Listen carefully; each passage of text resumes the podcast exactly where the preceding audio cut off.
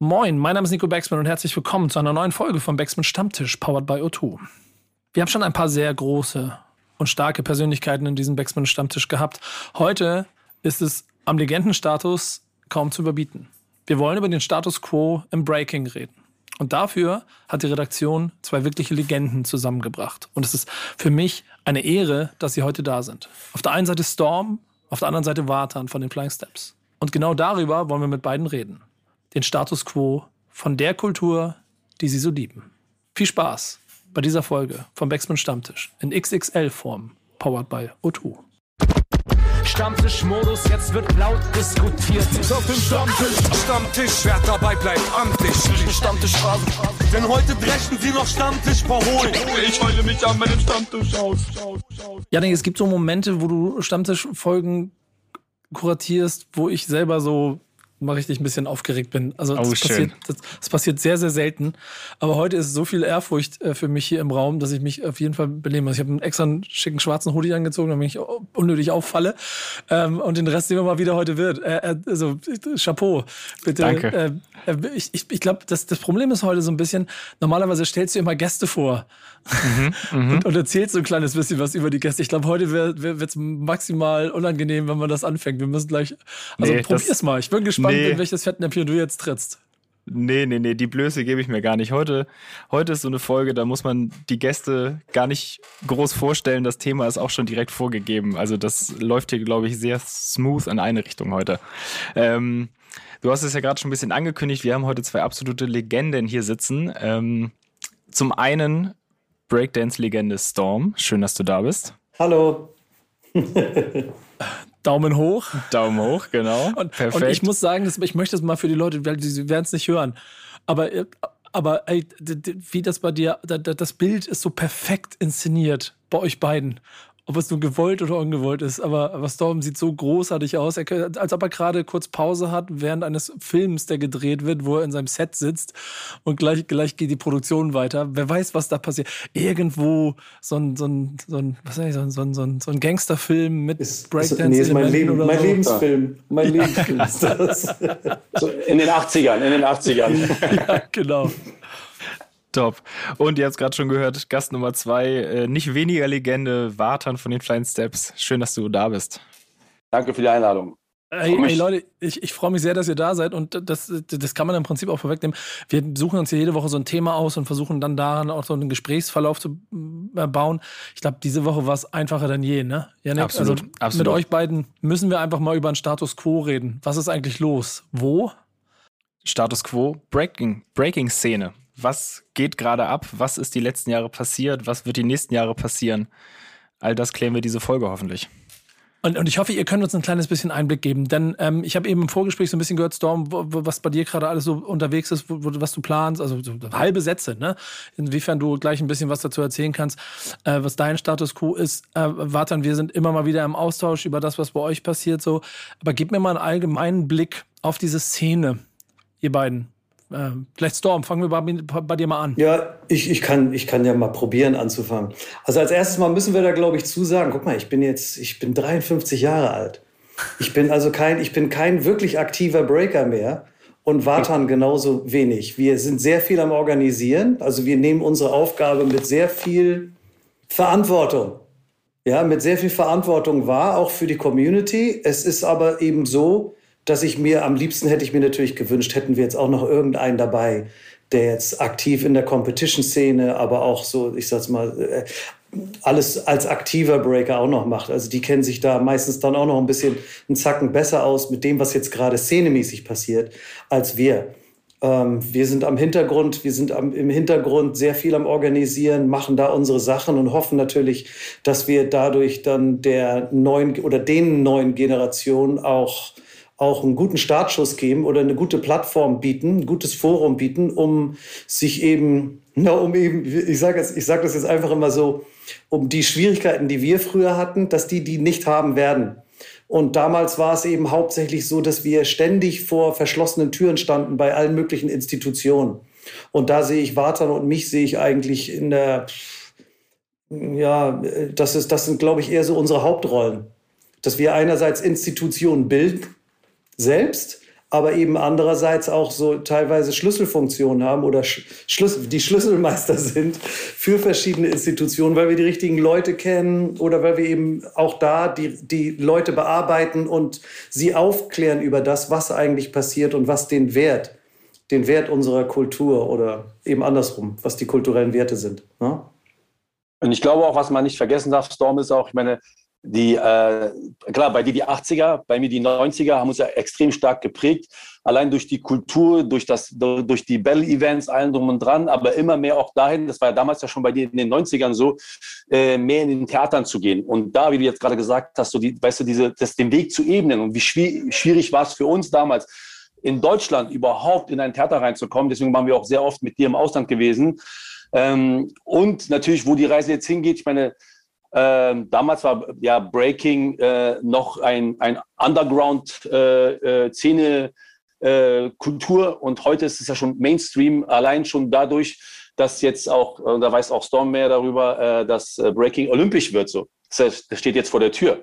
Ähm, und ähm, vierundzwanzig Paris und ich glaube, da bist du auch eigentlich, äh, Storm, da e- extrem mit involviert in einer bestimmten äh, Sache, aber das kannst du natürlich, glaube ich, nochmal besser äh, geben, äh, was du da genau machst.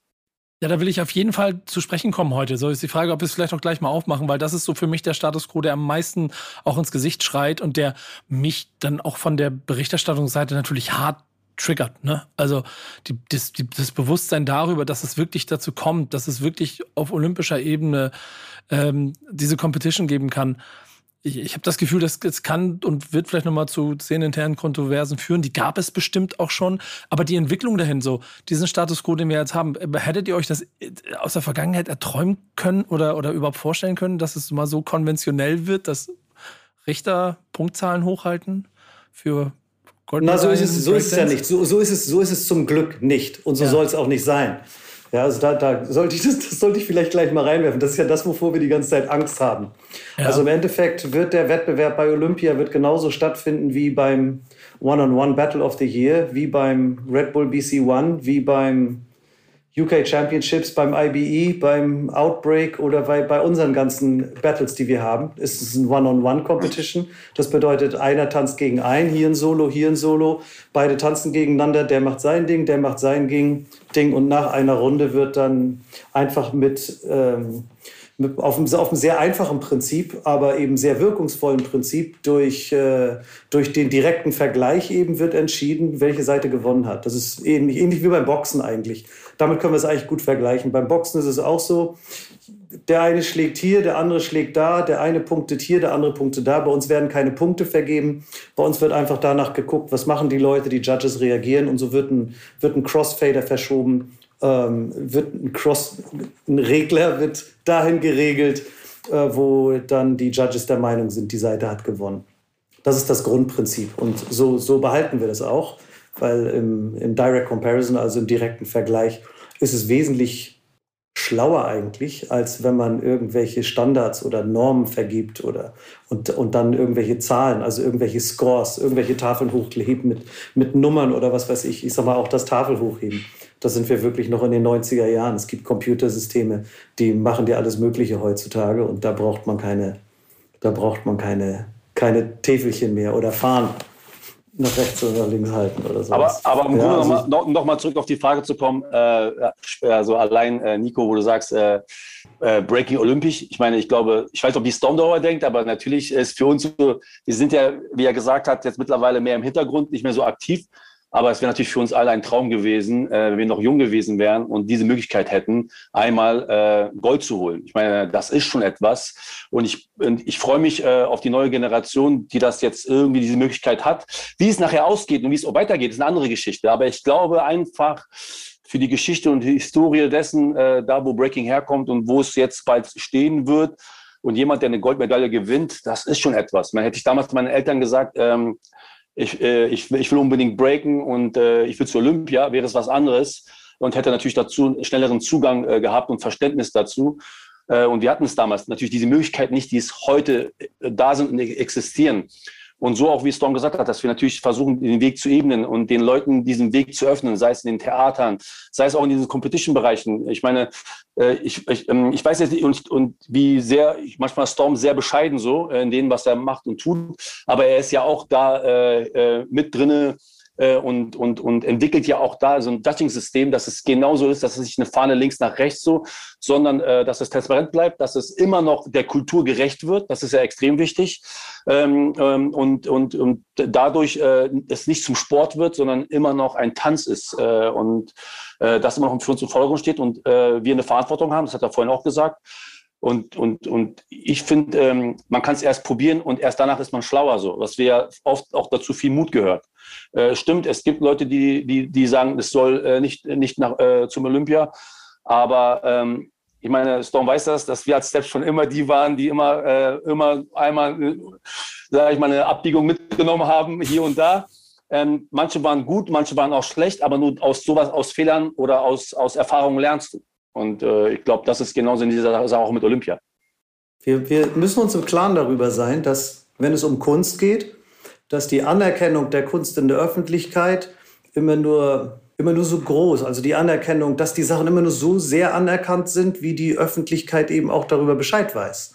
Und ich glaube, dass Watern und ich da seit jeher, also seit wir uns kennen, haben wir immer sehr hart daran gearbeitet, dass wir eigentlich versucht haben, den Leuten zu vermitteln, wie cool das eigentlich ist, was wir machen.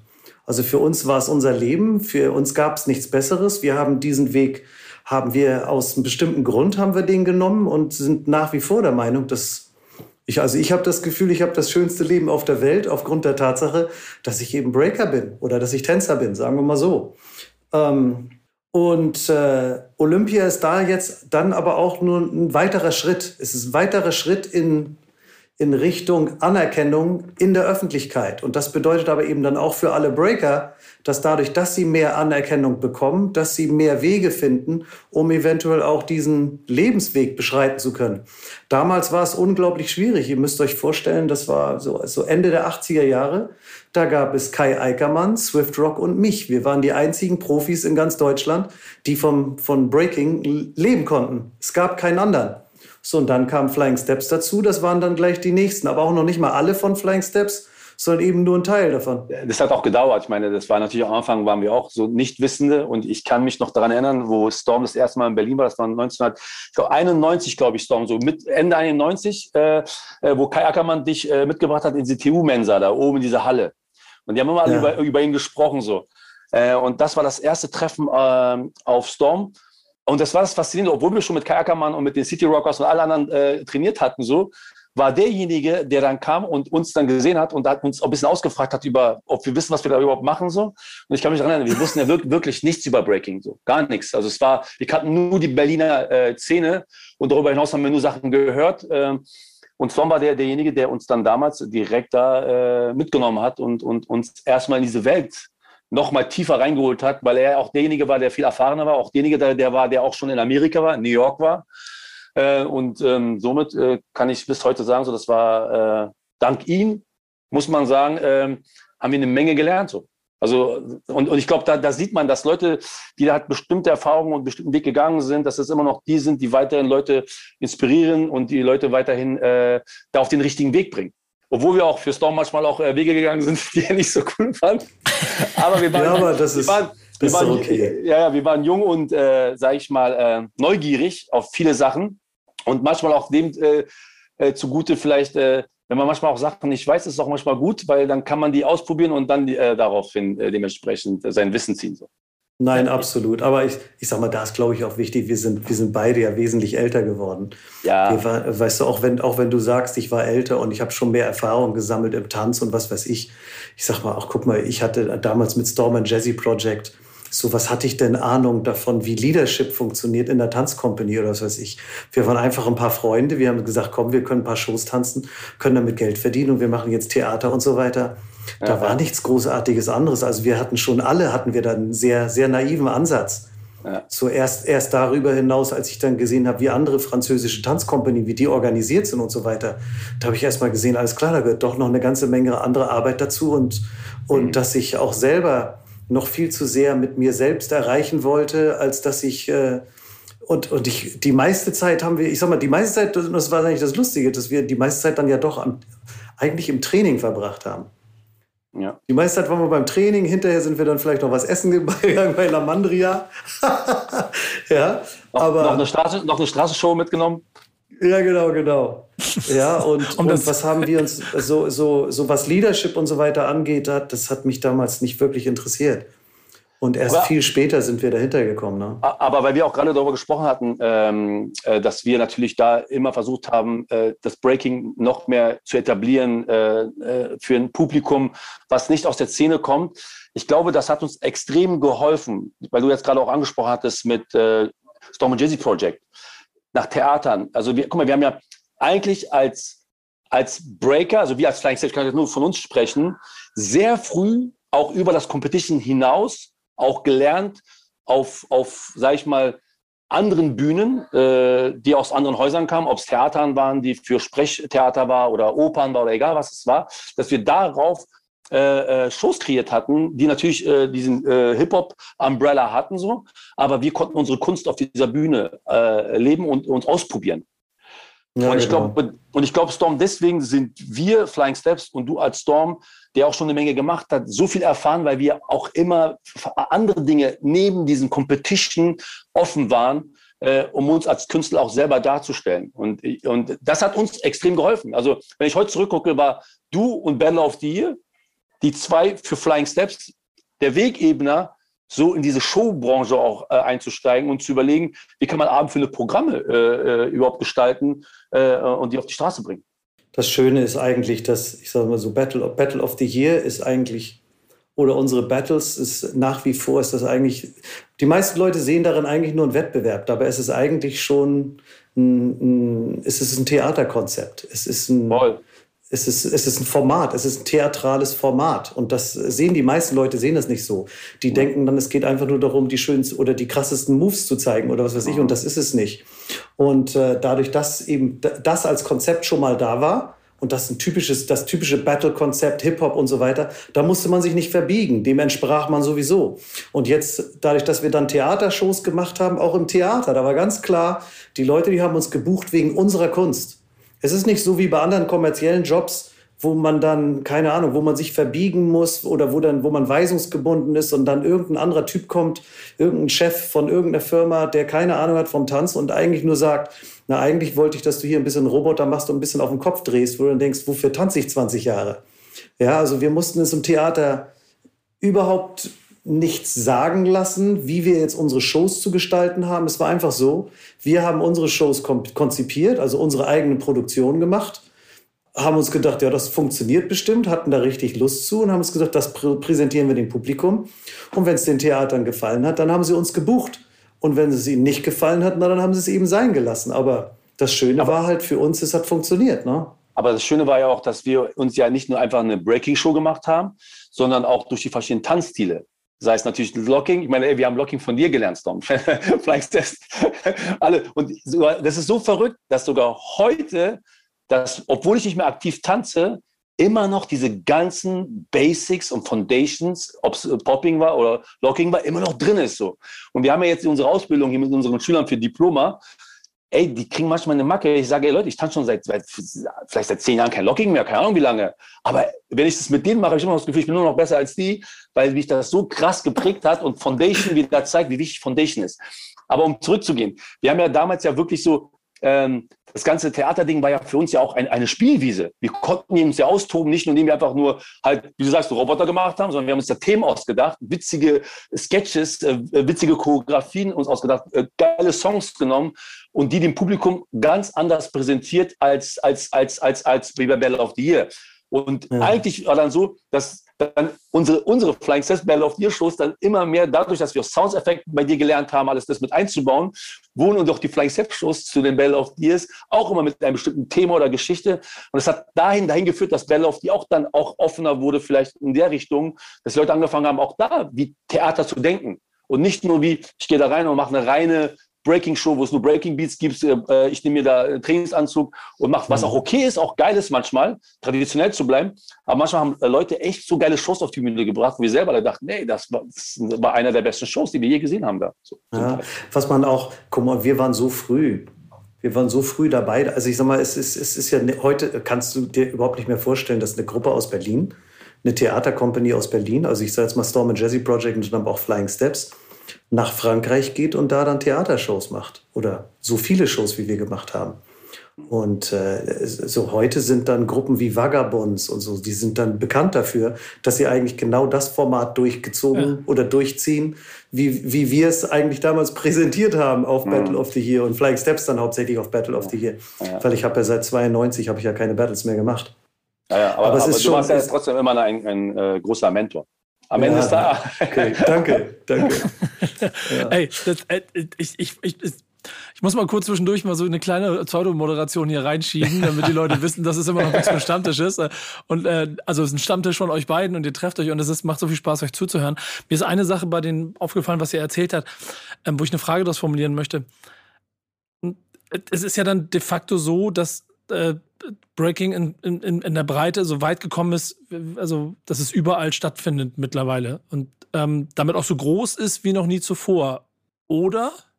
Und wie habt ihr das Gefühl, geht die Szene damit um, dass es so groß und so vielseitig ist?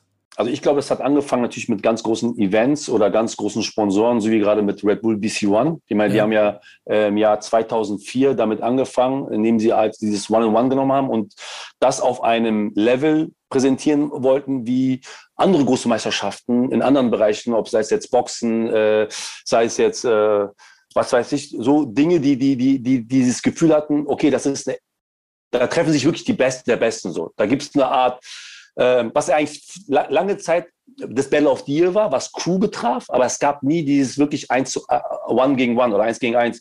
Und ich glaube, die haben mit dazu beigetragen, dass, dass dadurch, dass die das Jahr für Jahr immer gemacht haben, dass da dass da auch der Anspruch und, und, und, und, und die Skills auch mitgewachsen sind, weil die sich immer mehr und immer fokussierter auf dieses Event vorbereitet haben, weil jeder wusste, dass wenn du daran teilnimmst und das Ding gewinnst, gehörst du mit zu einem der besten Breakern der Welt so.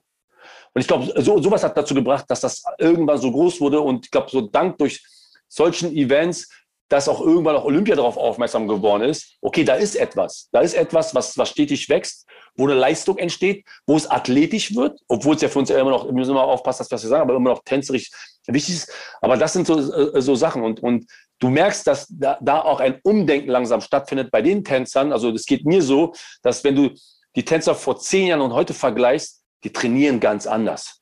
Also da ist schon ganz klar, ey, ich muss meine fünfzehn Sets da raushauen können.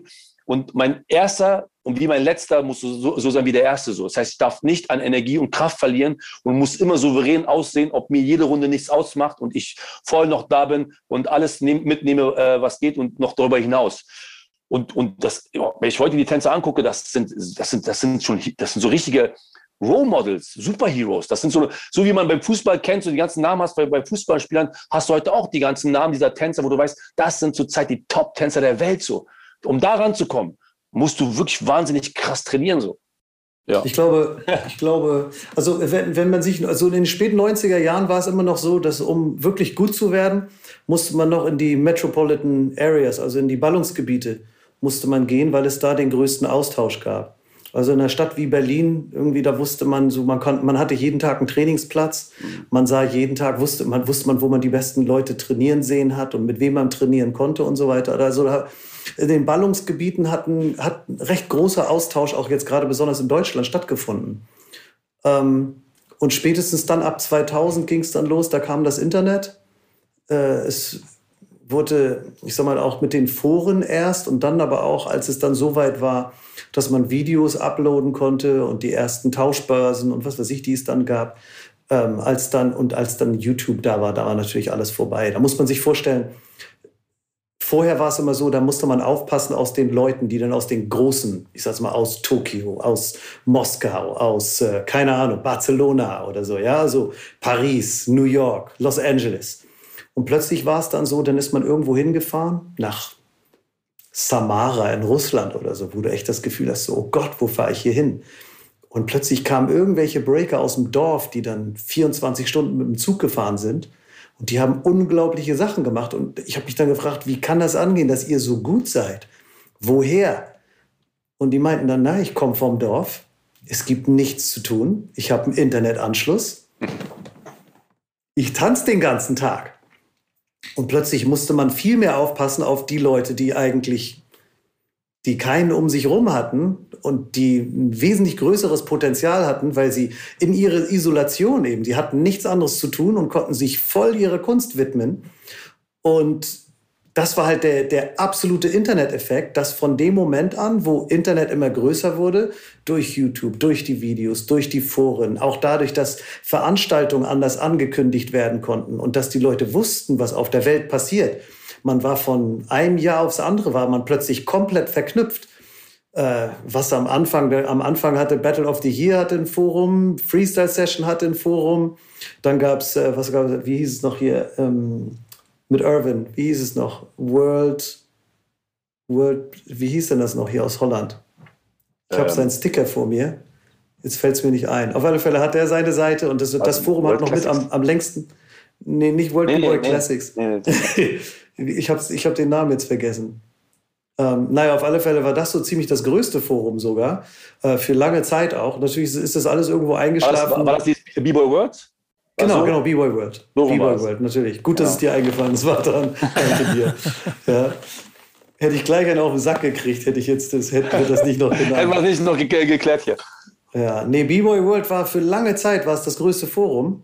Und äh, da, hat sich, da hat sich die Szene ausgetauscht. Und da hat man dann erfahren, wo welche Jam stattfand, wo welche Meisterschaft ist, wo man hinfährt und so weiter. Und dann hat sich die, die Welt da getroffen. Und äh, Ich will, ich will ganz kurz nochmal einsteigen, weil, weil mir geht es ja so ein bisschen um das Hier und Jetzt. Ist es denn heute ja. größer denn je? Und ist es noch so eine Szene, die man noch so fassen kann? Ich, ich frage die Frage auch deshalb, weil wir natürlich hier viel Rap machen und allein die Deutschrap-Szene mittlerweile so groß geworden ist, dass sie so viele kleine Parallelexistenten hat, die manchmal gar nichts voneinander wissen. Kann ich mir, kann ich mir die Breaking-Szene noch als eine große gemeinsame Szene vorstellen, als eine Bubble? Eine Bubble auf jeden Fall. Ich meine, allein wenn wir gerade jetzt über Social Media gesprochen hatten oder über das Internet, ist schon das Gefühl, dass, dass die Welt ähm, und die Tänzer miteinander extrem vernetzt sind. So. Also das heißt, allein durch, durch, natürlich durch das Social Media äh, bist du mittlerweile in so einer Bubble und du hast das Gefühl, ob da draußen keine andere Welt herrscht, sondern nur noch diese eine. So. Das ist manchmal auch wirklich äh, täuschend. Ähm, Sind wir groß, sind wir klein? Das, das, das ist für uns manchmal nicht greifbar. Das müß, müssten eigentlich andere Leute sagen, die die Breaking-Szene verfolgen und, und, und sie sehen. Ich glaube, an sich ist der ganze Street- und Funk-Culture, also allein dieser ganze Hip-Hop ist ja extrem groß geworden. So. Allein durch TikTok mittlerweile äh, merkt man doch schon, dass dass da viel, so viel wie noch nie getanzt wurde auf dieser Welt. Jetzt abgesehen davon, äh, ob das gut oder schlecht ist, sondern es ist einfach sichtbar, überall sichtbar. Äh, und äh, ja, es ist auf jeden Fall, es ist stetig am, am, am Wachsen. Ähm, aber gleichzeitig aber auch, und ich glaube, das ist so ein bisschen schwierig, gerade vielleicht für Deutschland, ähm, haben wir aber das Gefühl, dass es sowas wie Cruise und Tänzer-Nachwuchs gerade extrem schwierig ist. Es kommen jetzt wieder welche nach, allein durch, durch die ganze Geschichte mit der, mit der Kader, mit Olympia. Aber da habe ich das Gefühl so, dass da eine lange Zeit eine Lücke war. Und ich, und, und ich glaube, langsam, langsam kommt, kommt wieder Nachwuchs. Weißt du, wie es allein, durch, alle, allein durch die ganzen verschiedenen Lager. Also es gibt ja innerhalb, allein innerhalb von Breaking, wenn du dir überlegst, so Battle of the Year bis zweitausend war, dann hat das ja auch schon erwähnt, bis zweitausend war es dann immer noch so, dass eigentlich jede Gruppe, weil Top Rock zum Beispiel nicht so ausgebildet war wie heute. Im Top Rocking hatten wir drei, vier Schritte, Basisschritte und dann hat jeder hat noch seine individuellen Sachen gemacht. Und das hat nie gereicht, also nur Top Rock hat nie gereicht, um tatsächlich ein ganzes Showcase zu an Choreografie auf die Beine zu stellen. Und so haben wir dann immer noch, ich sag mal, Tanzformen wie Locking oder wie Popping reingebracht, um das so ein bisschen, da ein bisschen mehr Abwechslung reinzubringen. Und dann ähm, durchs Internet eben auch, ich sag mal, insgesamt, so jetzt, dann gibt's dann plötzlich so allein innerhalb von Breaking, hast du dann Leute, die machen nur Top-Rocking. Dann hast du Leute, die machen nur Rocking. Dann hast du Leute, die Die machen nur Footwork am Boden. Dann hast du Leute, die machen nur Power Moves und so weiter. Aber mit jedem Lager wächst es eigentlich. Und das bedeutet nicht, dass jetzt jemand, der jetzt Power Moves kann, dass er kein Footwork kann. Oder es bedeutet auch nicht, dass die dann keinen Top Rock machen. Nein, es gibt einfach Leute, die sich mehr und mehr spezialisieren. Aber durch diese Spezialisierung werden die ganzen Lager oder werden diese ganzen Kategorien auch noch immer größer. Das bedeutet, auf den Meisterschaften hast du nicht, sagen wir beim I B E, hast du dann nicht einfach nur hier, wir haben jetzt eine Crew-Competition, wo die, die Crews gegeneinander tanzen und die breaken dann einfach nur. Nee, da hast du dann auch eine Footwork-Competition, da hast du eine Top Rock-Competition, da hast du die, die Competition längster Power Move oder was weiß ich.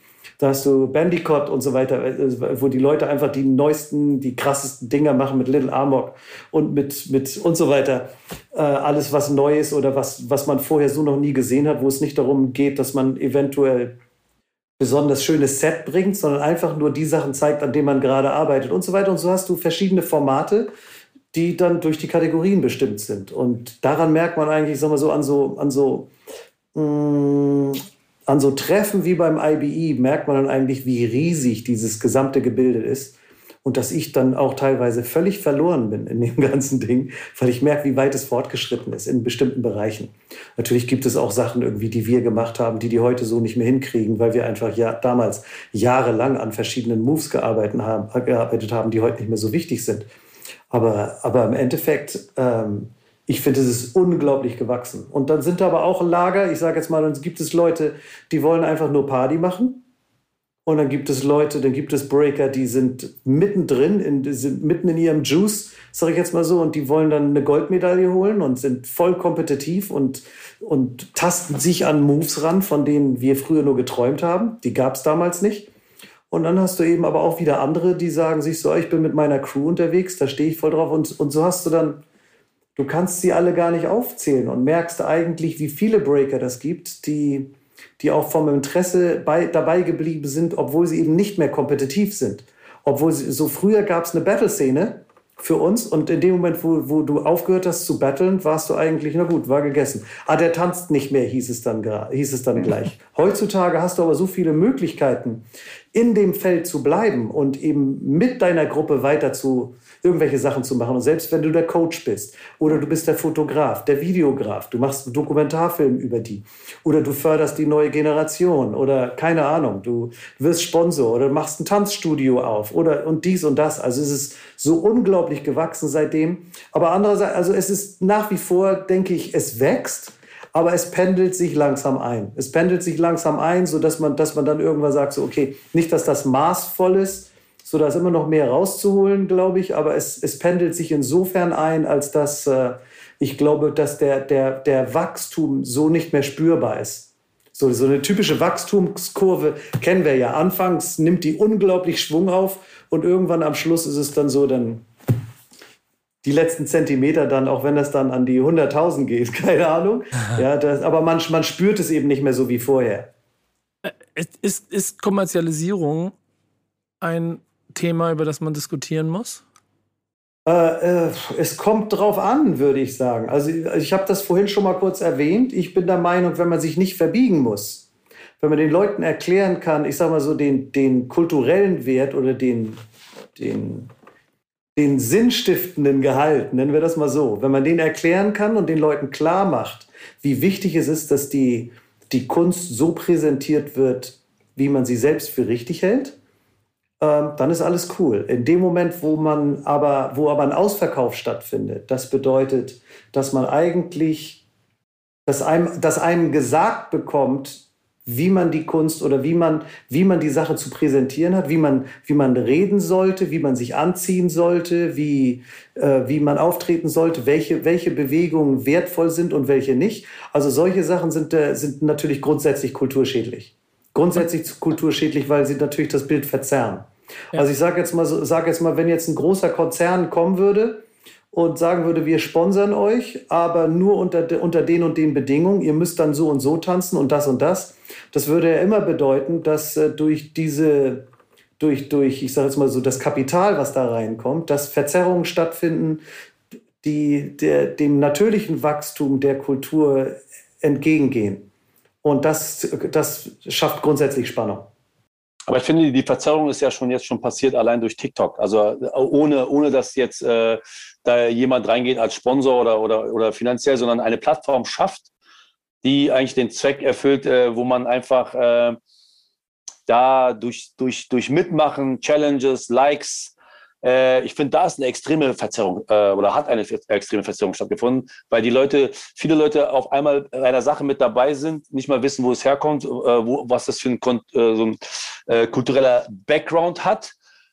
Und einfach Spaß an der Sache haben. Und meistens geht es ja auch darum, nur noch um äh, Likes zu bekommen und Follower.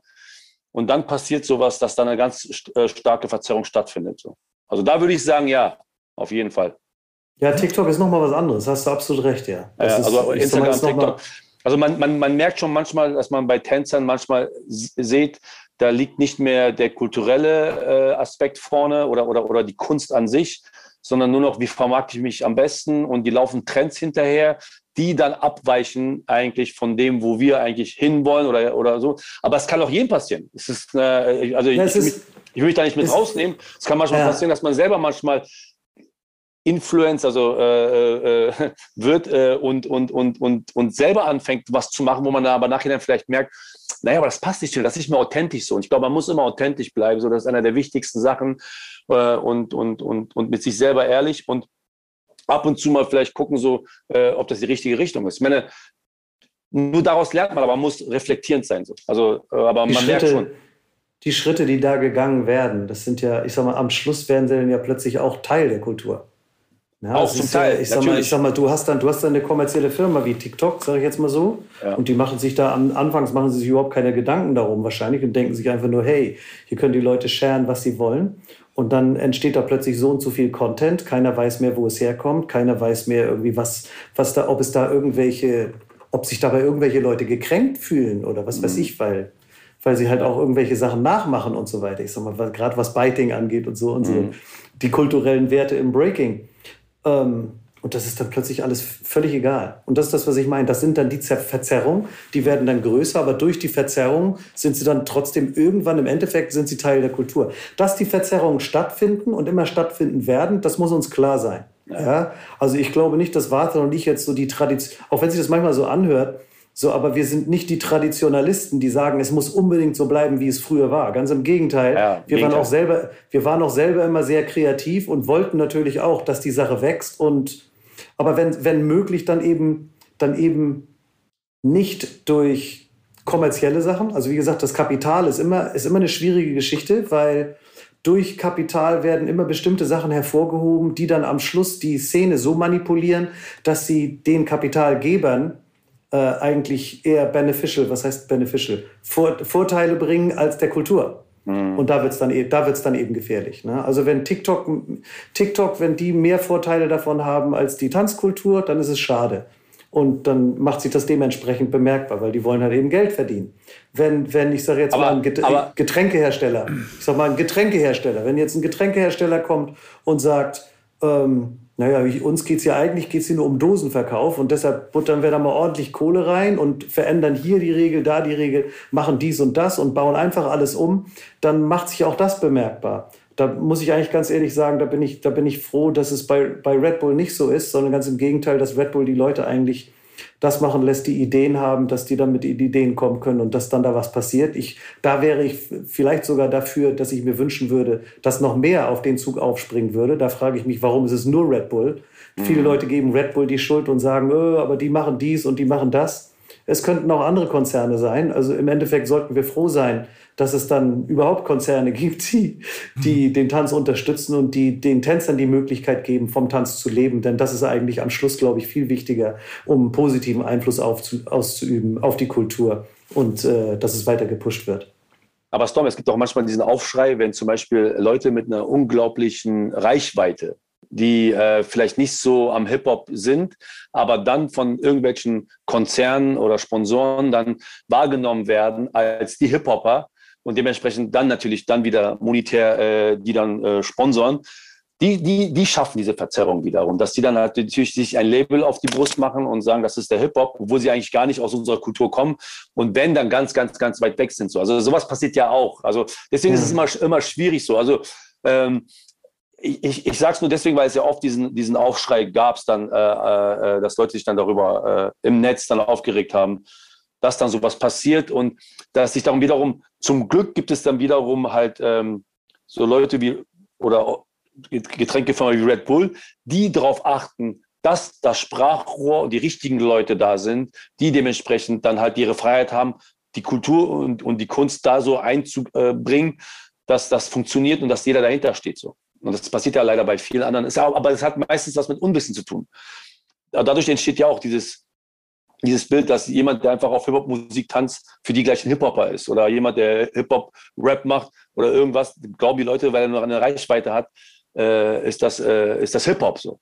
Und ich glaube, das ist so ein bisschen, bisschen, was auch immer wieder passieren wird, wie du auch gerade gesagt hast. Das wird auch immer werden. Aber ich glaube, das ist so ein, ein Thema, wo man sagen kann, ja, da passiert sehr viel. Und im Grunde äh, muss man am Ende lernen, das zu filtern.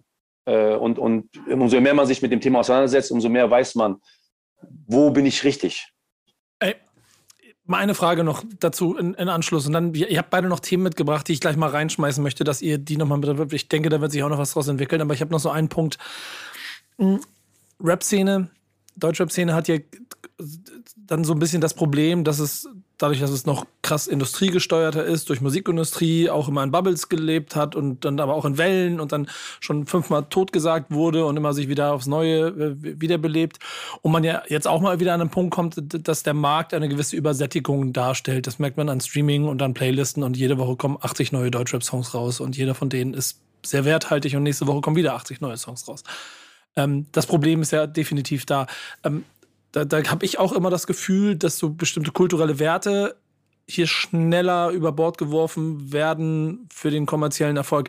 Habt ihr ähm, so, so einen Eindruck oder so ein Gefühl dafür, wie das innerhalb der Breaking-Szene ist? Also mein äußerlicher Eindruck ist, dass es bei allem, auch Kommerzialisierung und weiteren Schritten, die entstehen, trotzdem immer noch ein stärkeres Wertegerüst gibt, auch in der Breite, als ich mir das jetzt parallel aus der Rap-Szene zum Beispiel vorstelle. Was würdet ihr sagen? Ich glaube, also mittlerweile äh, ist das viel offener, äh, als was es noch vor, vor Jahrzehnten war. Ich glaube, wenn heute jemand ein Crossover macht, äh, im Grunde sei es äh, Breaking Contemporary, Breaking Classic, Breaking, was auch immer, ähm, ist es nicht mehr, ist es nicht mehr so wie früher. Heute, glaube ich, hat man viel mehr. Wir, wir haben ja unsere eigenen kulturellen Szene-Events, wo das ja darin stattfindet. So. Und genauso gibt es aber die, nochmal die, die andere freie Kunst, wo man, wo man, wo man halt viel freier ist und, und viel mehr heutzutage wird erlaubt, dass man viel mehr sich ausprobieren äh, darf. Die Frage ist natürlich am Ende des Tages immer, und darauf geht es ja auch immer, wie wurde das denn dann zusammengebracht? Wie, wie ist, ist, ist, ist, ist dieses tänzerische Stück entstanden, das jetzt dementsprechend auf den X Y-Bühnen stattfindet? So. Also das heißt, das... Äh, Nee, also das ist so, nach meiner Meinung nach, ist das nicht mehr so streng, wie, wie es noch vor, vor, vor, vor Jahren war. Also da, da ist es viel freier, die Kunst. Ich, ich will auch gar nicht sagen streng, sondern eher sogar die Hoffnung, dass, ich formuliere es mal so, dass, dass die Hand an der Kultur immer noch näher dran ist äh, und, und in der Breite auch immer noch dann man sich auf ein gewisses Respektverständnis gegenüber kulturellen Grundlagen, aus denen das Ganze entstanden ist, einigen kann, während ich oft im Rap oft das Gefühl habe, dass den Leuten das relativ egal ist. Das ist einfach eine Art von Sprechgesang, die sie benutzen, um einen Hit zu machen. Ja, aber also ich, ich, glaub, ich, glaube, ich glaube, dass, dass, dass, ähm, dass der große Unterschied zwischen Rapmusik und, und dem Tanz dann auch noch immer darin besteht, dass unter Tänzern ist es eigentlich immer noch sehr angesehen. Also Merit, die Leistung, die du bringst, ist da immer noch sehr ausschlaggebend. Mhm. Ich glaube, da ist es da ist ganz klar, ich sag mal, ohne, ohne wirklich hart an dir zu arbeiten, ähm, bekommst du keinen Einfluss. Im, Im Breaking ist es nach wie vor so, also ich sag mal, wenn du einen Einfluss geltend machen möchtest, dann musst du schon unglaublich gut sein. Und wenn du so viel Arbeit da reinsteckst, dann glaube ich, dann gibt es, und unter den Leuten, die alle so viel Arbeit da reingesteckt haben, da gibt es diesen Shared Bliss. Da gibt es untereinander dieses Gefühl, dass man, also so diese Empathie, die man entwickelt füreinander, weil man so hart gearbeitet hat, dass man einerseits, dass man sich dann auch einerseits den Erfolg gönnt. Ja, also wenn dann jemand Erfolg hat mit seinen Sachen, dann gönnt man ihm das, weil er hat wirklich hart dran gearbeitet, physisch richtig hart dran gearbeitet. Und in der Rapmusik jetzt so vom, vom, so vom Vergleich her da wissen wir halt auch irgendwie, da gibt es Leute, die, die sind eigentlich gar nicht besonders gut. Sie entsprechen nur dem Medienprofil und haben halt vielleicht eine kleine bestimmte Macke oder haben, ich sag's mal so, vom Charakter passt es gerade. Und deshalb werden sie dann gut vermarktet oder können gut vermarktet werden. Mhm. So ist es bei den, so ist es unter den Breakern aber nicht. Nicht wirklich. Also da werden nach wie vor, es werden die Leute gefeiert, die wirklich gut sind. Ja, aber ich glaube auch, in der Musik machst du viel schneller Geld. Ich meine, manchmal kann ein, ein, ein, ein, ein, ein Spaß-Rap-Song, der einfach auch Spaß entstanden ist, der von jemandem ist, der nicht mal Hip-Hopper ist, der so einen ganzen Quatsch macht und auf einmal geht das in, in, in die Top Ten.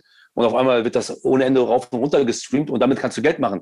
Das ist natürlich mit Breaking nicht so. Das heißt, jemand, der schlecht tanzt, äh, wird vielleicht äh, irgendwo mal auf TikTok eine Reichweite kriegen, aber weil es so peinlich und lustig ist, aber nicht wegen seinen Skills. Und äh, ich glaube, und damit, und wie gesagt, mit Tanzen kannst du nicht so viel Geld machen wie mit, mit Musik. Das, das wissen wir ja. Deswegen ist es auch viel, viel, das, da ist eine ganz andere Industrie dahinter und eine ganz andere Kraft. Ja, es ist ehrlicherweise das, was ich über die Jahre auch immer an der Breaking-Szene und an jedem Event, an dem ich teilgenommen habe, auch immer dann g- gespürt und geschätzt habe, weil es noch ein bisschen mehr von dem in sich trägt, was mich auch damit verbunden hat über Jahre, während es in der Rap-Szene häufiger mal ein bisschen schwieriger ist, ähm, diese Brücke bei jedem automatisch immer noch zu finden. Äh, trotzdem ist gerade, du hast vorhin vom Crossover schon gesprochen, Ähm, Watern. Oder vielleicht auch das hier etwas, was daran so spannend ist, wenn man damit in andere Welten geht. Ich, ich muss mal herausfinden, was möchtest du, also du möchtest über Crossover sprechen. Definier mal, worum es dir geht. Ja, wir hatten ja das Thema und ich, und ich glaube, ich habe auch jetzt, wo ich gerade auch mit, äh, mit Storm äh, über die alten Zeiten gesprochen habe. Ich meine, es ist verrückt. Man, man sagt mal, wann hat denn der erste Crossover angefangen? Ich meine, wir haben damals schon mit Storm und Jazzy Project schon Crossovers gemacht. Das heißt, es hat da schon angefangen, dass wir Dinge mit reingenommen haben in, in, in die Stücke und in die Nummern, die das Ganze vielleicht unterhaltsamer auf einer anderen Ebene noch, noch mal machen, indem wir vielleicht Geschichten erzählen. Weil wenn man so überlegt, ist ja so, wie wir mit Breaking angefangen haben, war es dann reines, da ging es um Skills, um, um Musikalität, um das Tänzerische, wie setze ich meine Moves äh, auf die Musik, wie nehme ich das in Breaks und wie kann ich darauf antworten, wie derjenige antwortet. Also ganz klassischer Battle so.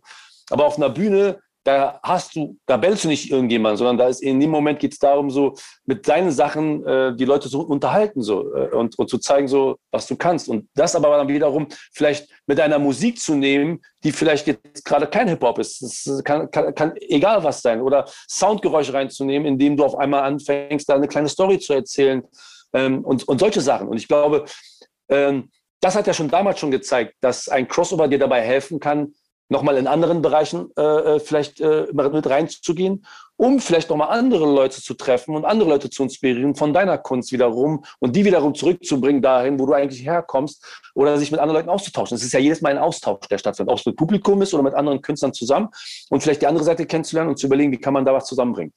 Auch eine Frage, die du dann daraus formulierst, über die wir diskutieren können. Achso, du brauchst eine Frage von mir. Ja, naja, wenn, wenn du das Thema reinbringst, kann, brauche ich jetzt also einen Ansatz, also, wo Storm rein, einsteigen kann. Hey, ich Na, kann ich habe ich hab, ich hab aber eine gute Idee, was ich dazu sagen könnte, wahrscheinlich. Das wird aber ein bisschen, ein bisschen universeller dann. Ja, ich, ich, ich, ich kann, ich kann mich so ein bisschen, ich kann mich, ich kann mich an Physik, ich kann mich immer so ein bisschen an Physikunterricht früher erinnern. So, wenn ich, wenn ich an solche Dach, Sachen denke, so und, und dann muss man sich so, so jetzt meine These jetzt erstmal, ja, meine These ist, wenn wir auf der kleinsten zellulären, zellulären Ebene schon so funktionieren, dass, ich sage mal, wenn wir jetzt Thermodynamik an, was die Thermodynamik angeht, ja, und wir wissen, dass eigentlich im Endeffekt über Migration, also ich sage mal, es ist ja, wir sind ja alles offene Systeme. Die kleinste Zelle ist ein offenes System. Das bedeutet, sie muss gefüttert werden, um zu wachsen, um sich dann auch irgendwann wieder teilen zu können, bla bla bla. Aber sie muss gefüttert werden, um zu wachsen. So, das bedeutet eigentlich, so wenn das bei der Zelle so ist, dann ist es bei unseren Organen ist es so. Das wäre das die nächste Ebene. Dann ist das nächste Ding der Mensch. Dann ist es die Community. Dann ist es, ich sag's mal, das vielleicht dein Block, dein dein Barrio, dein dann die Stadt, dann vielleicht dein Land. Keine Ahnung. Aber fangen wir mal bei der kleinsten Zelle an. Dann wissen wir, dass wenn die Zelle nicht gefüttert wird, dann gibt es Entropie. Das bedeutet, die Zelle geht ein, sie geht kaputt. Das bedeutet, wir leben eigentlich alle davon, dass wir ein Crossover eingehen müssen. Weil in dem Moment, wo wir gefüttert werden, verändern wir uns. Das bedeutet, die Veränderung ist grundsätzlich da, immer. Sie ist immer da. Und das findet an der kleinsten zellulären, auf der kleinsten zellulären Ebene statt, genauso eben auch im kulturellen Bereich. Also wenn wir jetzt von Kultur sprechen, dann ist es nie so, dass die Kultur komplett abgegrenzt ist und man sagt, hier ziehe ich jetzt eine Linie und da darf jetzt nichts mehr rein, dann wäre es ein geschlossenes System. Und als geschlossenes System müsste es eingehen. Es kann nicht funktionieren. Deshalb ist wichtig, dass diese Migration eben in dieses System, dass es ständig von außen gefüttert wird und aber auch andere Systeme füttert, ja, durch, durch sich selbst. Also es ist, es muss es durchlässig sein. Und deshalb ist das, dass die Frage nach Crossover eigentlich immer die Frage äh, eher nach Sättigung. Wann ist eine Sättigung vollbracht? Das bedeutet auch wir jetzt als, als offenes System, wir wissen auch ganz genau, wie viel wir essen müssen, bis wir satt sind. Also was können wir ab? Wenn wir zu viel essen, dann haben wir ein Problem. Wenn wir zu wenig essen, haben wir ein Problem. Also es ist immer die Portionierung am Schluss. Und ich glaube, das ist ganz wichtig zu sagen, dass jeder für sich abschätzen muss, was für ein Selbst physisch, aber genauso auch, ich sage mal so von der Psyche her, mit wie viel, mit wie viel Toleranz kann ich leben, da, wo ich sage, das ist gut für mich und das ist schlecht für mich. Und da hat aber jeder, jedes Individuum hat da seine eigenen Grenzen. Eben aber auch im kulturellen Sinne. Wenn man schon immer Grenzgänger war, und das waren Watern und ich, ja, wir waren schon immer, wie er schon gesagt hat, irgendwie damals, als wir unsere Shows gemacht haben, da war uns egal, ob das jetzt reines Breaking war oder was weiß ich, wenn wir aus irgendwas anderem was gesehen, stell dir vor, wir hätten einen Dachdecker auf dem Haus gegenüber gesehen und der hat irgendeinen coolen Move gemacht, vielleicht hätten wir das als eine Storyline genommen für unser, für unser nächstes, für unser nächstes Tanzstück oder so. Es hätte passieren können. Was hat das mit Breaking zu tun? Wenn es eine gute Story gebildet hätte oder der einen coolen Move gemacht hat, als er vielleicht vom Dach gesprungen ist, keine Ahnung, vielleicht kann man es einbauen. So muss dann jeder seine eigene Grenze setzen, ne? Voll, aber es gab ja immer natürlich auch äh, so Hardliner, die natürlich äh, gerade im Hip-Hop-Bereich immer gesagt haben, das geht nicht, das darfst du nicht. Und ich glaube, das widerspricht ja genau eigentlich dieser Natur, die wir eigentlich ja wollen, sich manchmal doch inspirieren lassen von draußen und das reinholen, ja, um da zu wachsen. Und das hast du eigentlich oft natürlich gemerkt, so dass da Leute sich manchmal, die waren zu streng mit sich selber, indem sie sich komplett zugemacht haben und gesagt haben, nee, das hat nichts mit meiner Kultur zu tun, oder das, oder das hat nichts mit dem zu tun, was, was wir hier leben. So, und sich eigentlich damit irgendwo irgendwie sich selbst ausgeschlossen haben, obwohl sie es eigentlich gut meinten, aber im Grunde, glaube ich, nicht verstanden haben, wo ist denn da wirklich die Grenze? So, wie weit darf man denn auf diesem, aus diesem Frame raus und kann dadurch dann dieser Frame weiter wachsen, kann man den mitnehmen und, und wieder was Gutes mit reinbringen? Ich glaube, deswegen ähm, war das auch für mich so äh, der Punkt, dass ja im Hip-Hop ja oft, oft diese Grenzen eigentlich oft durchbrochen werden, aber eigentlich gleichzeitig auch nicht gut gesehen werden. So. Das ist so ein Widerspruch in sich selber manchmal, hat man das Gefühl in dieser Kultur so.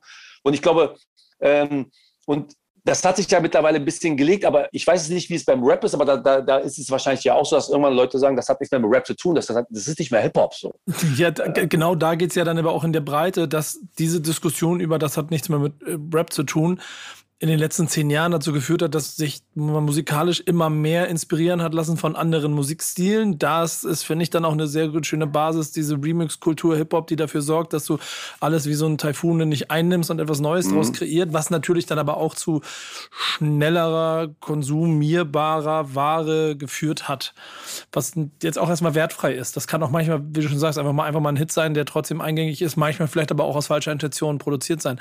Ich mag dabei am, am Tanz, und da ist vielleicht auch dieses, das hat Storm ja auch schon ganz gut gesagt, dieses Skillset, das du brauchst, um überhaupt an den Punkt X zu kommen, um in Competition zu treten, führt ja, sorgt ja für so ein Fundament, dass dann diese weiteren Grenzen, von denen du gesprochen hast, wo Leute auch dagegen waren, im Zweifel diese Reibung dazu führt, dass du jeden Schritt zwar diskutieren musst, aber dann dich darauf einigen kannst, ihn konsequent durchzugehen. Und wir beide waren gestern bei der, bei der Premiere von Hamilton, dem Musical.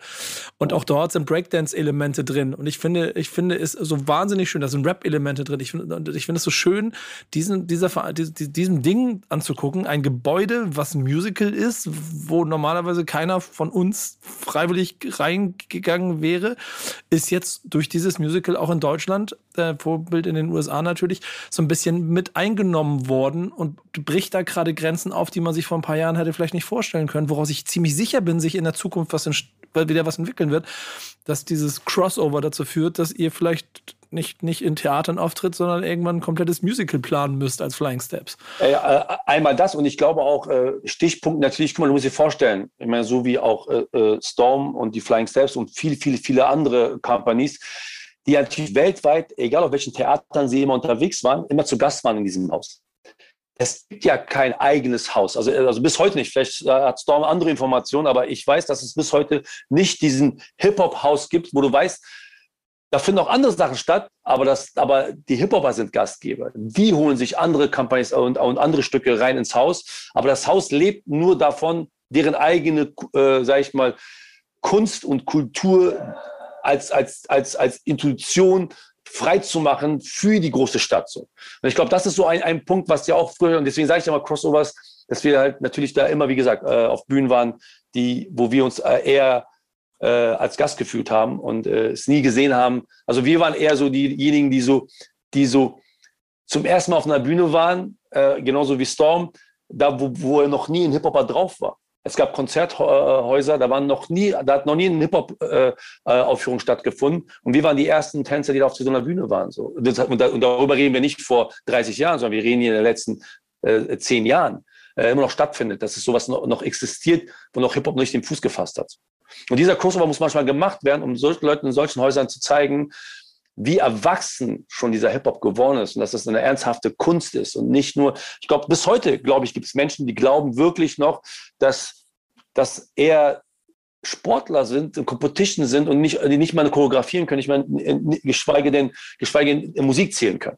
Ja, andersrum macht es mich dann sauer, wenn ich mir eine Check vierundzwanzig-Werbung angucke, wo äh, jemand äh, halbgar Freestyle-Rap sich lustig macht und im Hintergrund tanzen ein paar Tänzer und es ist so yo, yo, yo mit der berühmten Handbewegung und wir haben zwanzig zweiundzwanzig und ich denke mir, Leute, habt ihr den Schuss nicht gehört? Das macht mich dann so ein bisschen sauer. Ähm, ja. trotzdem, also, du, ja. hast das, du hast das Gefühl, dass du es beim Ballett niemals sehen würdest. So. Das heißt, da würdest du das Gefühl haben, ey, da holen sie sich wahrscheinlich jemanden, Choreografen oder einen richtigen Balletttänzer oder Tänzerin, die dann dementsprechend da hinten die, die schöne Pirouette macht, so wie es sich auch gehört. So. Und hier ja. ist so, sofort Hip-Hop so, ey, du kannst ein bisschen, hast schon mal ja, gebreakt, ja komm, da bist du im Video dabei, so, siehst auch gut aus, passt auch ins Bild rein, äh, let's go. Aber, aber Storm ist ja das schlau. Ist, aber, Storm ist ne? schlau. Deswegen, ich muss da kurz, weil guck mal, wir beide, ich sogar hier in meinem Hoodie rum, du da mit deiner Cappy halb schräg und sowas. Und der Storm, der sitzt hier im Anzug mit Krawatte, der sorgt dafür, dass Tanz an der richtigen Stelle wahrgenommen wird. Du, du, du machst das schlau, du machst das schlau, echt gut. Ja.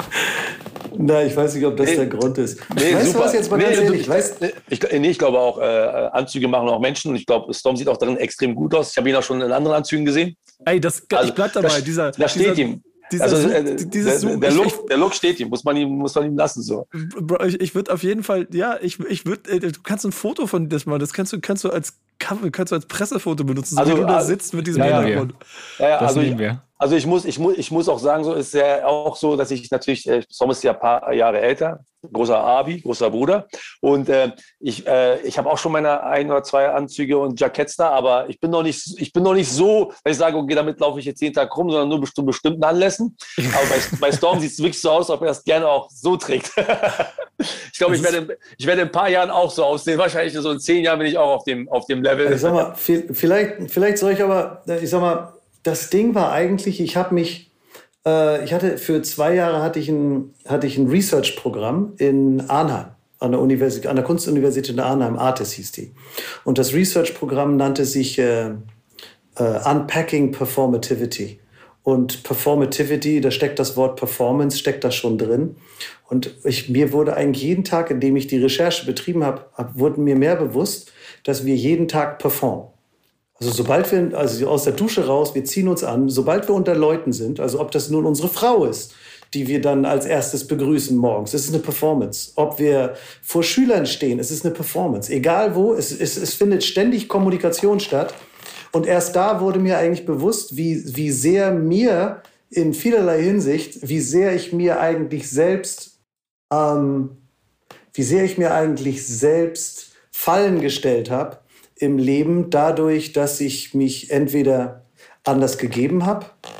Ja. So, man, man kann auch sagen, irgendwie, ja, war ich das jetzt selbst oder war es eine Rolle, die ich angenommen habe? Und, und da kommt es dann eben zu dem Punkt, wo, wo ich mir auch bewusst wurde, warte mal, aber täglich nehme ich auch andere Rollen an. Ich rede anders mit meinem Sohn als mit einem Polizisten. Ich rede anders mit einem Lehrer als mit meiner Frau. Ich rede anders mit, mit Watern als mit, äh, weißt du? Es ist so, in dem Moment, wo wir miteinander reden und kommunizieren, ist es ganz wichtig, dass wir eigentlich jedes Mal eine andere Rolle annehmen.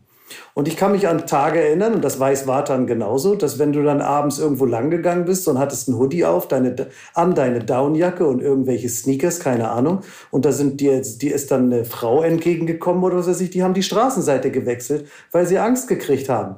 Irgendwann habe ich dann, als Sean klein war, habe ich so ein, so ein, hatte ich so ein Buckethead, hatte ich von Sean auf. Und da ist mir dann schon bewusst geworden, habe ich gemerkt, ey, guck mal, jetzt mit diesem leuchtenden Buckethead mit Winnie Pooh drauf oder wer auch immer das war, habe ich, hab ich gemerkt, ey, cool, so plötzlich geht das. Und die Leute sprechen dich an, selbst die kleinen Kinder wollen mit dir spielen, weißt du, und so.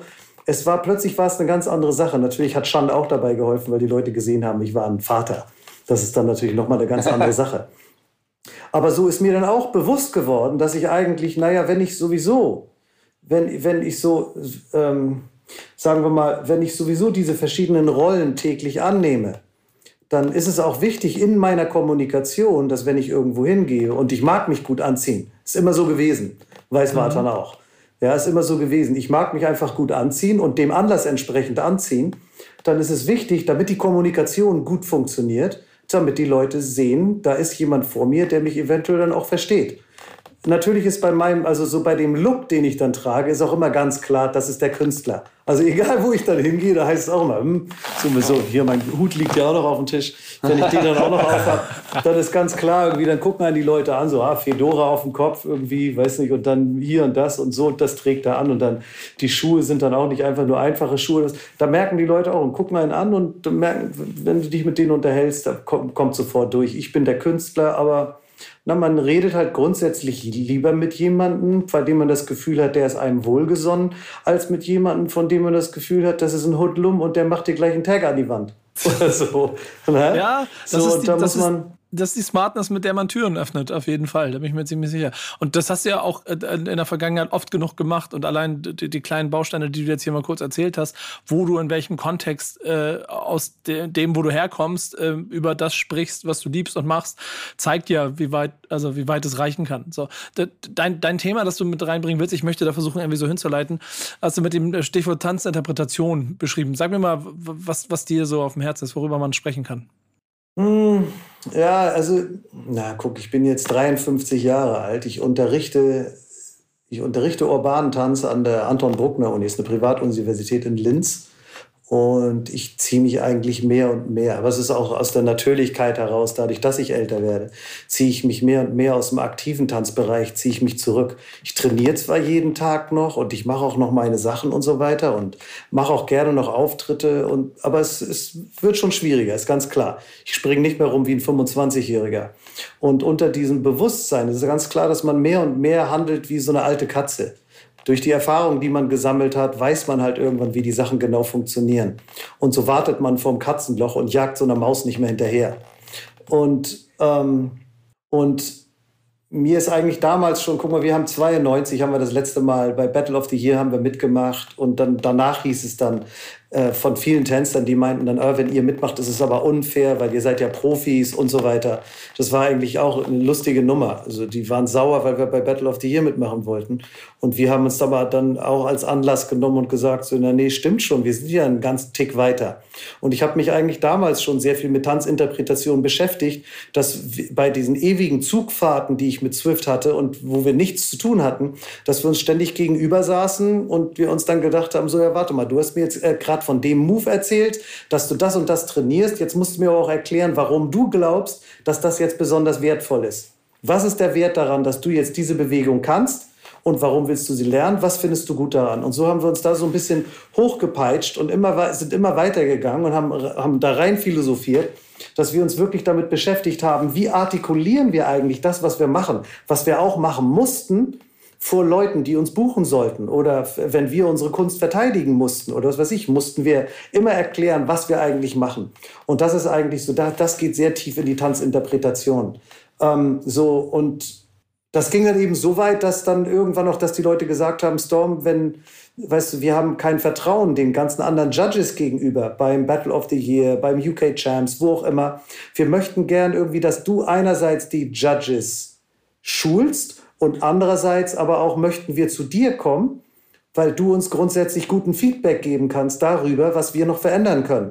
soweit ich eben die Sachen artikulieren konnte durch diese ganze Tanzinterpretation, die ich mein ganzes Leben lang eigentlich schon, schon vorgenommen hatte. Also du musst dir vorstellen, du machst irgendeine Sache, du trainierst mit irgendwelchen Leuten, da reicht es nicht aus, wenn du einfach sagst, hey, das war ein cooler Flavor. Da weiß damit nichts anzufangen. Was habe ich denn gemacht?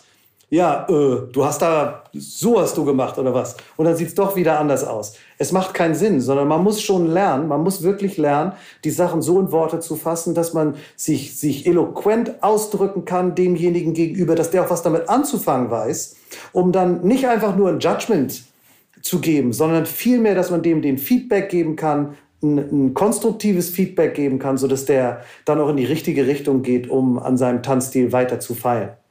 Ja, und äh, das ist für mich, ist es im Moment, ist das so mein, oh, mein großes Ding. Du musst dir vorstellen, ich habe das Jury-System entwickelt für die Olympischen Spiele. Nicht für die Olympischen Spiele, das war schon vorher fertig.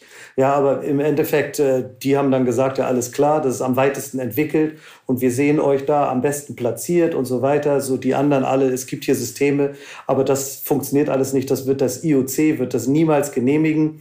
Und so habe ich dann habe ich mich eben noch mehr damit beschäftigt. Seit zweitausendsiebzehn zur, zur Jugendolympiade haben sie unser System genommen, nennt sich Trivium. Und äh, seitdem habe ich mich noch viel mehr damit beschäftigt. Und dann jetzt die letzten ja, fünf Jahre habe ich ein Buch geschrieben, das hat, ist dreihundert Seiten dick, knapp. dreihundert Seiten dick ist die, ist die deutsche Ausgabe. Kommt dann hoffentlich demnächst bald raus, ist jetzt noch im Lektorat. Und das Buch handelt tatsächlich von Tanzinterpretation, wo ich mich heute frage, wer will das lesen?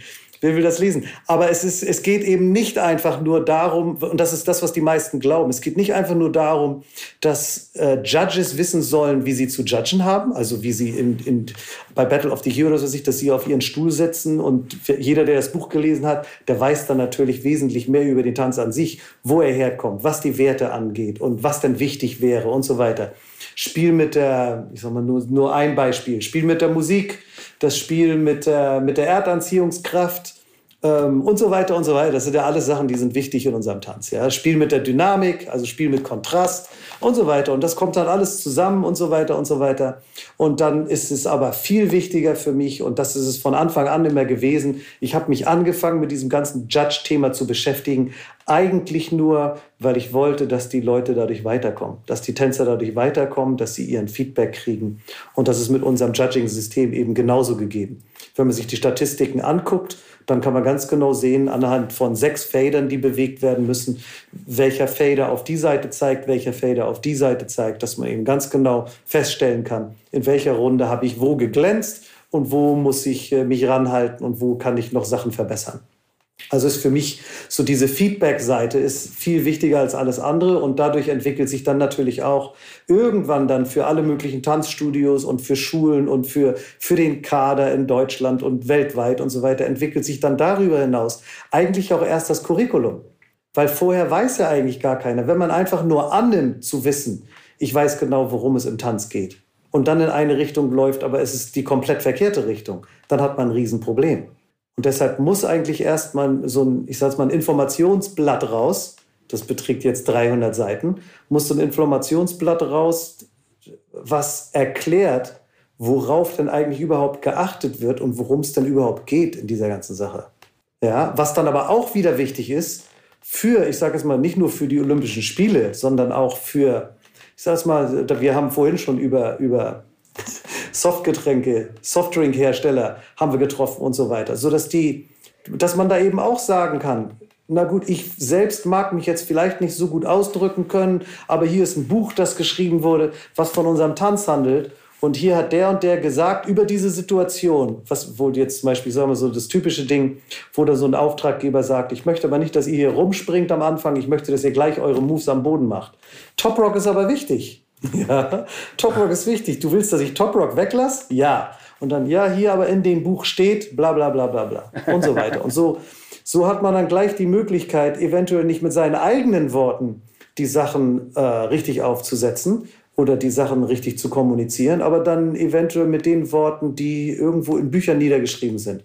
Und es gibt einfach viel zu wenig Lektüre, was das angeht. Und ich glaube wirklich, dass wir, gerade wenn es um Tanzinterpretation geht, dass wir da noch richtig weit hinterher sind. Wie viele Bücher gibt es über zeitgenössischen Tanz? Wie viele Bücher gibt es über Ballett? Wie viele Bücher gibt es über alle möglichen anderen Sachen? Ja? Und das jetzt mal rein wissenschaftlich so als Philosophie betrachtet, ja, dann wäre es eine, dann wäre es keine, keine, ja, dann wäre es keine Physik, sondern eine Metaphysik. Ja, das jetzt mal als Metaphysik betrachtet, muss man sich überlegen, dass das aber ja genau das ist, wovon unser Tanz lebt. Es ist Voll. ein bisschen, das ist, also period. Es ist ein bisschen wie ein, wie ein Statement, das sich auch schon fast wie so ein kleines ähm, Fazit teilweise anfühlt über den Status quo, um den es äh, uns ja hier auch in dem Format so ein kleines bisschen ging. Ähm, versucht mir das vielleicht nochmal, also äh, vielleicht auch du, Watern, nochmal ähm, mit, mit, mit, ab, also mich mit abzuholen, mir nochmal zusammenzufassen. Seid ihr glücklich, gerade wie es am Breaking bestellt ist?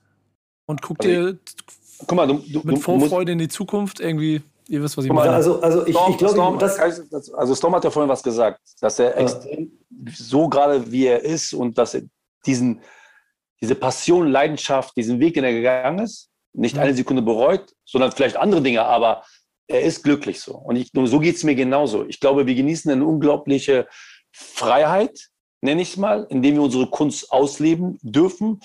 Jeden Tag ähm, zur Arbeit zu gehen, das einem eine Riesenfreude macht. Das ist immer noch gegeben. Also genauso wie, äh, bei mir wie bei Storm.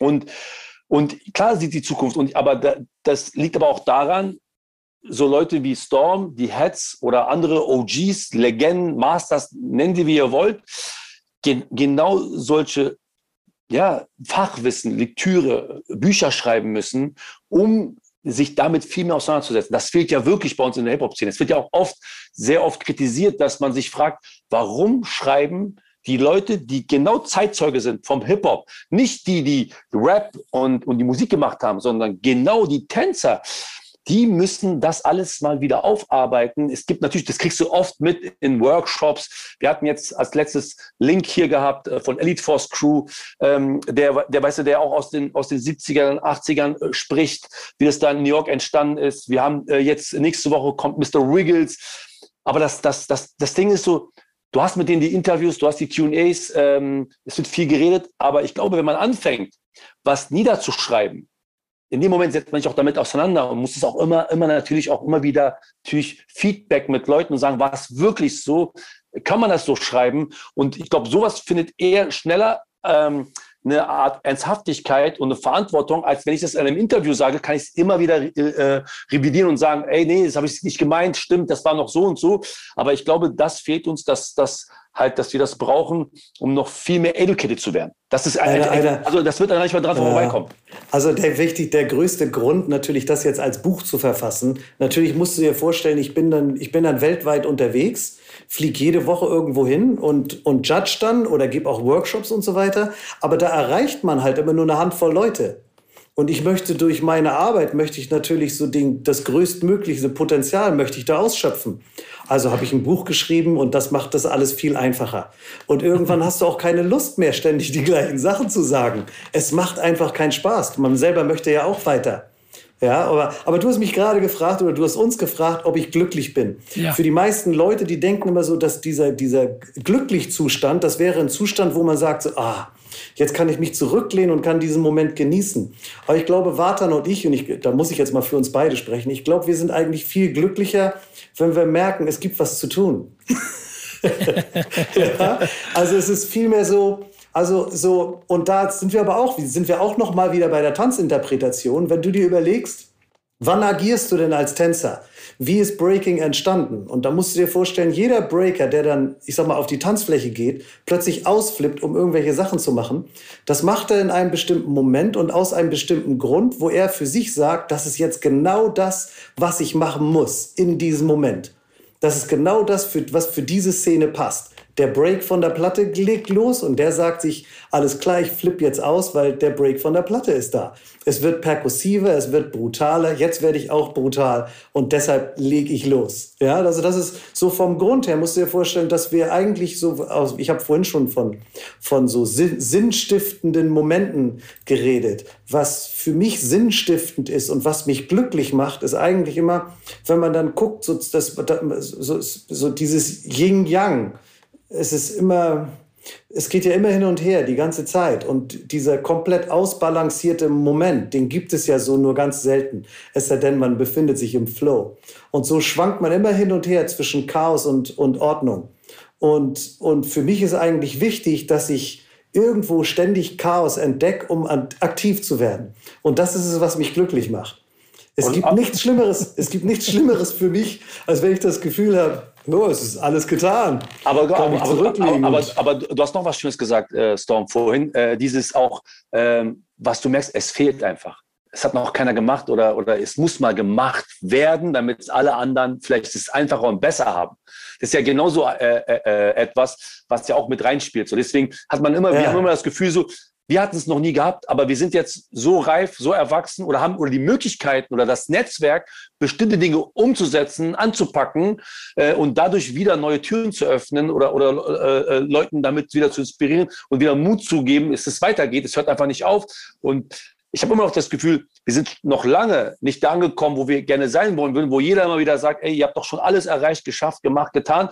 Ihr seid durch die ganze Welt gereist, alles rum, aber irgendwo hat man das Gefühl, man hat immer noch eine Mission, die ist noch nicht zu Ende so. Und die macht auch Spaß. Das ist also, weil, ähm, weil man das Gefühl hat auch manchmal, man wird immer noch gebraucht.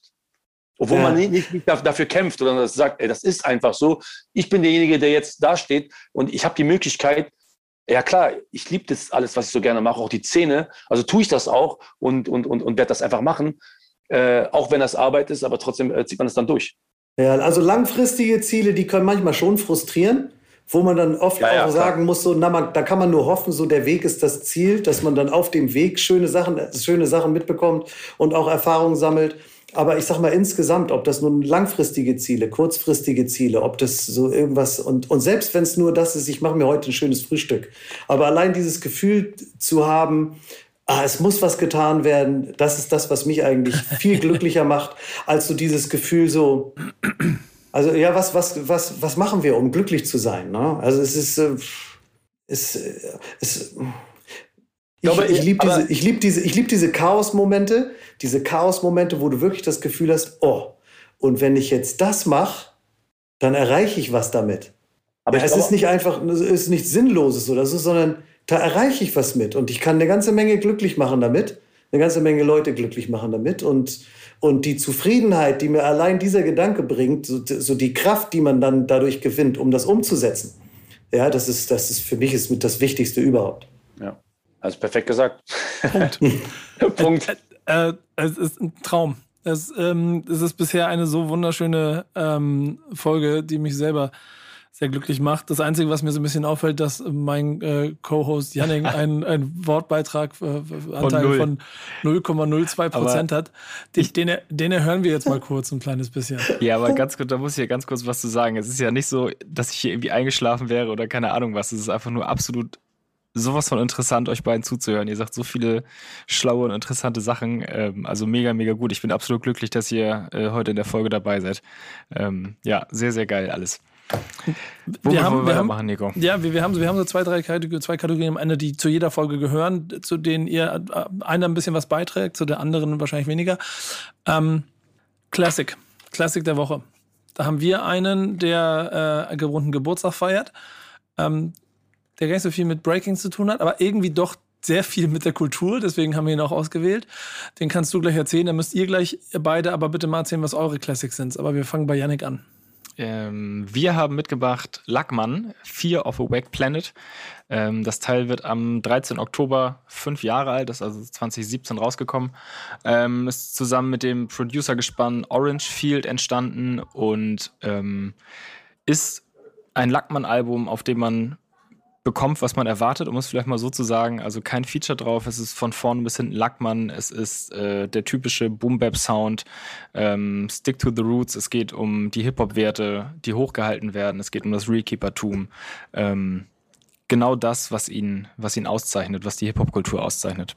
Ja, das ist ein schönes Album. Ich bin großer Fan von Lakmann. Wir haben heute viel über Kultur gesprochen und er trägt die auf jeden Fall in Herz, Seele und jedem Text, den er macht. Deswegen ähm, liebe Grüße an Lucky. Ähm, ihr beide habt auch einen Classic mitgebracht. Ähm, wer fängt an? Wer erzählt mal, was ihr unseren Hörern musikalisch nach dieser Folge mit auf den Weg geben wollt? Ich habe das Gefühl, selbst das ist da äh, getränkt mit dem, was wir, worüber wir gesprochen haben. Also bei mir habe ich ja schon vorhin gesagt, ich weiß nicht, ob das äh, reinpasst äh, ins Es passt alles rein, weil es kommt von dir. Es kommt von dir. Aber im, im, im, Grunde, im, im Grunde kann man ja immer nur sagen, was war, was war für mich der erste, die ersten Songs oder der Song, der mich geprägt hat oder mich in diese Tanzwelt reingezogen hat. Das war Michael Jackson so. Und, und mein, mein erstes, und das war nicht mein, meine Rede mal vom Album, das war damals eine Kassette, die ich dann hatte, war äh, von äh, dem Album Bad. Also das, äh, und, und das war, das war so der, damals der Song. Aber später so, äh, meine erste Breaking-C D, oder, oder war das schon eigentlich eine C D, gab's, ich weiß nicht, ob das schon eine C D war, war ähm, der erste Song, das war Breaking's Revenge. Habe ich mir das erste Mal äh, äh, gekauft als C D, sonst konnte man das ja immer im Netz und überall äh, auf Kassetten hören, aber das waren so meine zwei, zwei Dinge, die äh, bis heute, wenn ich die Sachen höre, ich glaube, dadurch, dass da so eine, so eine, so eine schöne Erinnerung daran äh, geknüpft ist. Und ich weiß noch, äh, wie ich es das erste Mal gehört habe, was da für ein Gefühl war und, und wie viel Freude das einem bereitet hat, sind das so eigentlich jetzt aus der, sag ich mal, Pop-Schiene Michael Jackson und aus der Breaker-Sache äh, jetzt neben James Brown und, und, und was weiß ich, was allen anderen, ist das auf jeden Fall äh, Breaking Revenge. Das nehmen wir einfach mal so mit. Das finde ich sehr, sehr schön. Storm, was willst du äh, den Leuten mit auf den Weg geben, musikalisch als Classic? Ach, ähm, ich habe ja, ich hab ja viele, viele Jahre Platten gesammelt und hauptsächlich, hauptsächlich Funk und Jazz. Und äh, ich hatte auf den Ultimate Breaks and Beats, ich weiß nicht mehr auf welcher genau jetzt, da war ein Lied von Don Blackman und das Lied habe ich immer geliebt. Und irgendwann über einen Amsterdamer D J, Cassis One, äh, der hat mir dann andere Don Blackman-Lieder hat er mir vorgespielt. Und ich habe dann irgendwann, habe ich über ein Bild oder so, habe ich gesehen, wie das, Al- das Album aussieht von Don Black. Es gab nur ein Album und ich habe einfach nur gesagt, wie kann das angehen? Wie kann ein Typ, so, so ich sag mal, wir kennen alle, P-Funk kennen wir alle von Parliament, also George Clinton, die ganzen George Clinton-Geschichten und so weiter. Und ich hatte einfach das Gefühl, wie kann ein Typ, kann er so ein P-Funk-Album produzieren, was einfach mal besser ist als alle anderen zusammen, von der Produktion her, vom Sound her, von den Liedern her. Jedes, jedes Lied war irgendwie, also alles, was ich von dem Album gehört habe, es waren, waren unglaublich gute Lieder. Und dann bin ich mit Watern, waren wir zusammen, ist lustig, wir waren zusammen, waren wir in Yokohama. Da wurden wir eingeladen vom, vom japanischen Kollegen von uns, Yuji. Und äh, Yuji hat die Veranstaltung drüben organisiert mit seinem Partner, Ogura. Der war auch D J und der hatte einen Plattenladen. Und dann war ich bei Ogura im Plattenladen. und, und dann habe ich diese, habe ich das erste Mal in meinem Leben, habe ich diese Don Blackman-Platte habe ich gesehen und habe aber auch den Preis gesehen und habe dann gewusst, so, oh Gott, die werde ich mir meinen, das heißt, die kann ich mir nicht leisten. Das war meine Gage. So für den ganzen Japan-Aufenthalt. Das ging irgendwie gar nicht. Und dann weiß ich noch, habe ich noch gefragt, kann ich die mal rausnehmen? Und dann die Platte aus der Hülle genommen. Und die war wie neu. Und habe ich gefragt, ist das eine, das ist, das ist eine Original oder ist das eine Reproduktion? Und dann meinte Ogura, nee, mach die bloß wieder rein da. So, das ist ein Original. Und ich konnte es nicht glauben. Und ich glaube, ich habe den ganzen Abend, war ich nur noch wie eingeschläfert, habe ich nur noch da gesessen.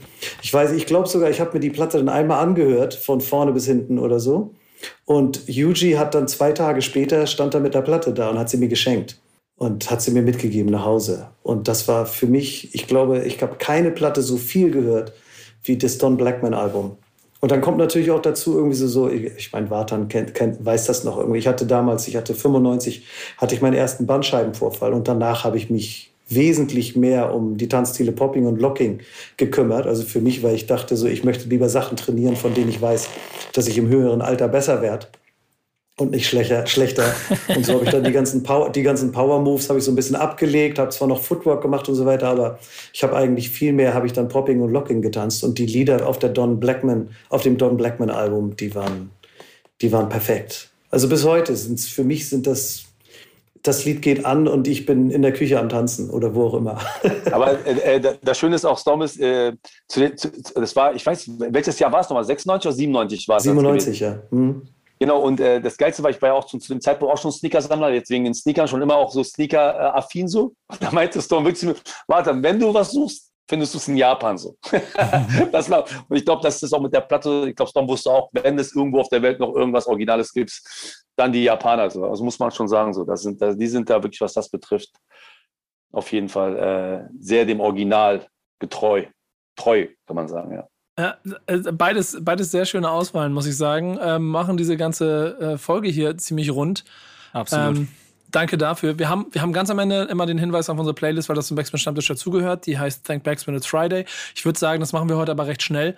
Ähm, mhm. Denn dort darf ich jede Woche drei Songs auswählen, die ich äh, euch ans Herz legen möchte, damit ihr da draußen euch mit äh, der deutschen Vielfalt auseinandersetzen. Uns geht es dann natürlich auch immer um den kulturellen Punkt. Deswegen versuchen wir es so breit wie möglich zu stellen. Und ich habe diese Woche drei Songs aus drei verschiedenen Lagern ausgesucht. Absolut. Song Nummer eins, das Frankfurter Lager, ein drei acht fünf i All-Stars sozusagen. Cello und Abdi, Shubi A Cappella, Crime und Oleg Sesh äh, mit dem Song Heizung auf zehn.